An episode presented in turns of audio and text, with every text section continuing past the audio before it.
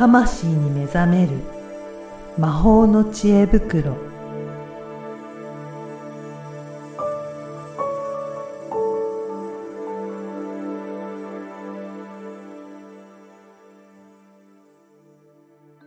こんにちは、小ラボの岡田です。こんにちは。リアルスピリチュアリスト橋本由美です。ゆみさん、今回もよろしくお願いしますよ。ろしくお願いします。今回はどういったお話ししましょうか、はい。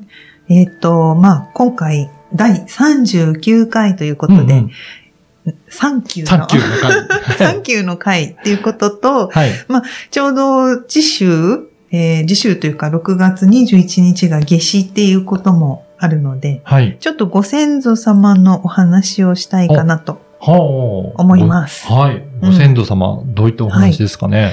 えっとですね、まずこのお話を、えーしようかなと思ったのが、まあ、よ、よくというか、亡くなった方からのこうはいメッセージを、こう、聞いてほしいっていう依頼があるんですようね。ん。で、まあ、これはセッション中に、あのー聞かれることが、はい。まあ、あるんですけど、まあ、今までも、こう、何人もリーディングをしてきて、で、まあ、亡くなった方のからもね、メッセージ受け取ってきた体験から、はい。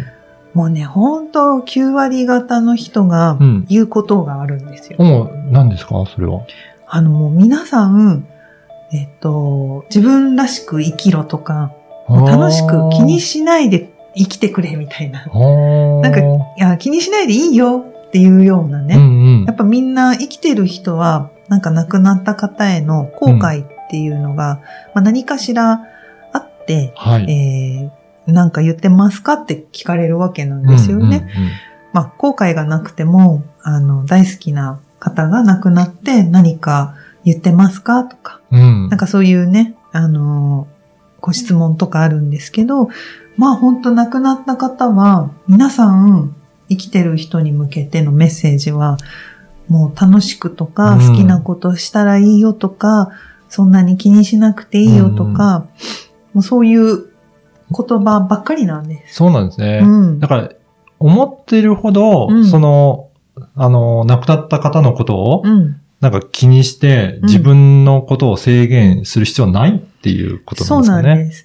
それと同時に、あの、これが、まあ、今回一番伝えたいところなんですけど、本当にその人が、まあ、子孫が、うん。あの、えっ、と、自分らしく生きて、うーん、まあ、自分を解放していくと、はいご先、類々ご先祖様まで解放されていくっていうのがあるんです。そうなんですね。自分がそういうふうに解放することによって、うん。先祖の方もそうなんですね。なんかね、やっぱり先祖代はい々受け継いでる何かがあるんですね。うんこれをよく、こう、家系のカルマってよ呼んだりとか、はい。まあ何かね、前世も含めてなんですけど、こう、なんか、家にあるんじゃないか、あるいは前世で悪いことしたんじゃないか。うん。まあ、このカルマっていうのはいろんな捉え方があって、えっと、日本だとね、業、業があるとかね。なんかそういうはふうに言う人もいらっしゃるんですけど、まあ、何かっていうと、やり残したわだかまりとか、うん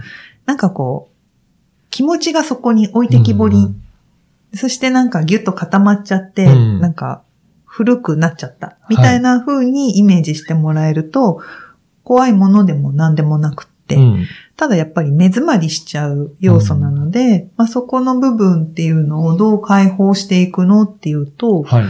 このご先祖様の話につながるんですけど、こう生きてる人、子孫が本当に気にせずに自分らしく生きていくと、うん。それが、なんていうのかな、ご先祖様類々縛ってきたなんかのパターン、固まったカルマみたいなのを、こう、その人が溶かしていくうん代役。になるあ、そうなんっていうですね。感じなんです。なんか、その先祖の人たちが、うん。あの、やりきれなかったことを、なんかうん悔やんでいるから、自分がそれを代わりにやんなきゃいけないんじゃないかっていうわけではないんですか？あっていうわけじゃない。じゃあ自分が本当にやりたいことをやっていくことが、うんうんその解放にそうなんです。ですね。自分らしくなっていくことによって、うん。うーんと、まあ、体はその先祖の、うんえーと、DNA レベルで情報を持ってるんですね。はい。で、そこもあるんだけど、自分の前世、魂の記録として持っている、はい。えっと、要するにこの肉体じゃない前世は肉体をうんうんに入ってたわけですよ。その時の情報でのわだかまり、うんうんその時になんか傷ついた思いだったり、はいやりきれなかったことだったりっていうのが、うん、一気にこう、芋づる式に解消されていくっていうことが、うん。まあ100%じゃないですけど、えっ、と、つながっているので、あ。の、ある程度解放されていくと、あとはもう本当に自動的に、あと解放に向かっていくだけみたいな。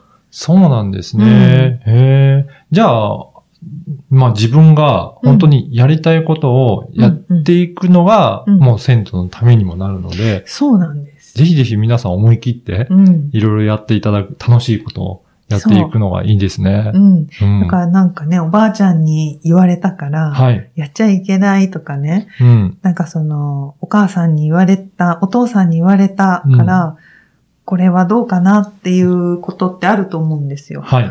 で、今まではそれを守っていくことが期待に応えること、うんおばあちゃん、お父さん、お母さんの期待に応えることだったから、良しとされてきたんだけれども、はい。もう、まあ年齢もね、あるんですけど、これから今、うんまあいい大人になっている世代であれば、これからはもう本当の自分の人生うんっていうのをもう生きる。うん家族をこう背負って生きるんじゃなくて、家族は家族なんだけど、はい。なんかこう、うーん、こう、類々うん積み重ねてきた荷物は荷を下ろしてもいいっていう風に感じてもらうと良いかなと。うん。あのーただ、そうんそこでちょっと思ったんですけど、うんうん今までそうやって親のためとか、うんそういった、まあ言われてきたことをやってきた人が、うん。突然、まあ自分のためにやっていこうと思っても、何やればいいんだろうとかって、なんか思うのかなっていう気もするんですが、なんかその時にこういうふうに考えるといいよとかってあるんですかね？はい。あのーやっぱり変化するときうにん。事件が起きたり、うん嫌なことがね、起きたり、迷うときっていうのが来ます。はい。で、さっきね、あの、解放し始めると芋づる式にうん解放が始まるって言ったんですけど、結局、一個解放しても、また次のなんなんかが来るんですよ。問題が起きるわけですよ。はいうん問題とうんか課題が起きる。だからそれが来た時に、うん。あの、なんていうのかな。ああ、来たなうんっ。て言って、で、その時に、本当は自分はどうしたいんだっけどうしたらいいんだろううんっ。ていうよりも、本当は自分はどうだったら、うん、いいんだろう、心地いいんだろうとか、幸せなんだろうっていうふうに、こう視点を変えてほしいのです。はいじゃあ自分の視点で考えた時にうんどうしたらいいかなっていうのを、うんまあ常に思ってそこで考えて行動するようにするといいですかね。そう、あの、その、どう、どうしたらが、うん。あの、doing になっちゃうと、方法をみんな探しちゃう how to を探しちゃうんですけど、はい。doing じゃなくて、being を探してほしくって、うんうんうんで、それは、えっ、と、心地よさとか、はい。うん、どうなったら、うん、なんていうのかな、安心できるかとか、満足するかとか、それがこう他者由来ではなくて、自分の、これちょっと難しいんですけど、フィーリングとして、な、なんだったらいいのかうんっ。ていうのを考えてほしいうんっていうところですね。あれですかね、どういった状態になったら心地いいかっていうような自分のうん。感じ方を、あの、ちゃんとはい感。じ取っていくといいんですかね？はい。だか、ら、なんだろう。こう、よくあるのは、うん、例えばあの人が会社を辞めてくれれば心地よくなるのにとかあるじゃないですか。はでも辞め、あの人は定年まで居続けるから、目の上のうん上司だし、単行部だな、みたいなね。で、そうなった時に、本当はこの会社でどういう働き方をしたいのっていうのを振り返って、振り返るっていうか考える。はい。で、そこを意識したときに、上司とかは、うんとの関係とか、あと仲間との関係で、一つのものを、例えば一緒に作り上げていくような仕事がしたかったんだって思うとするじゃないですか。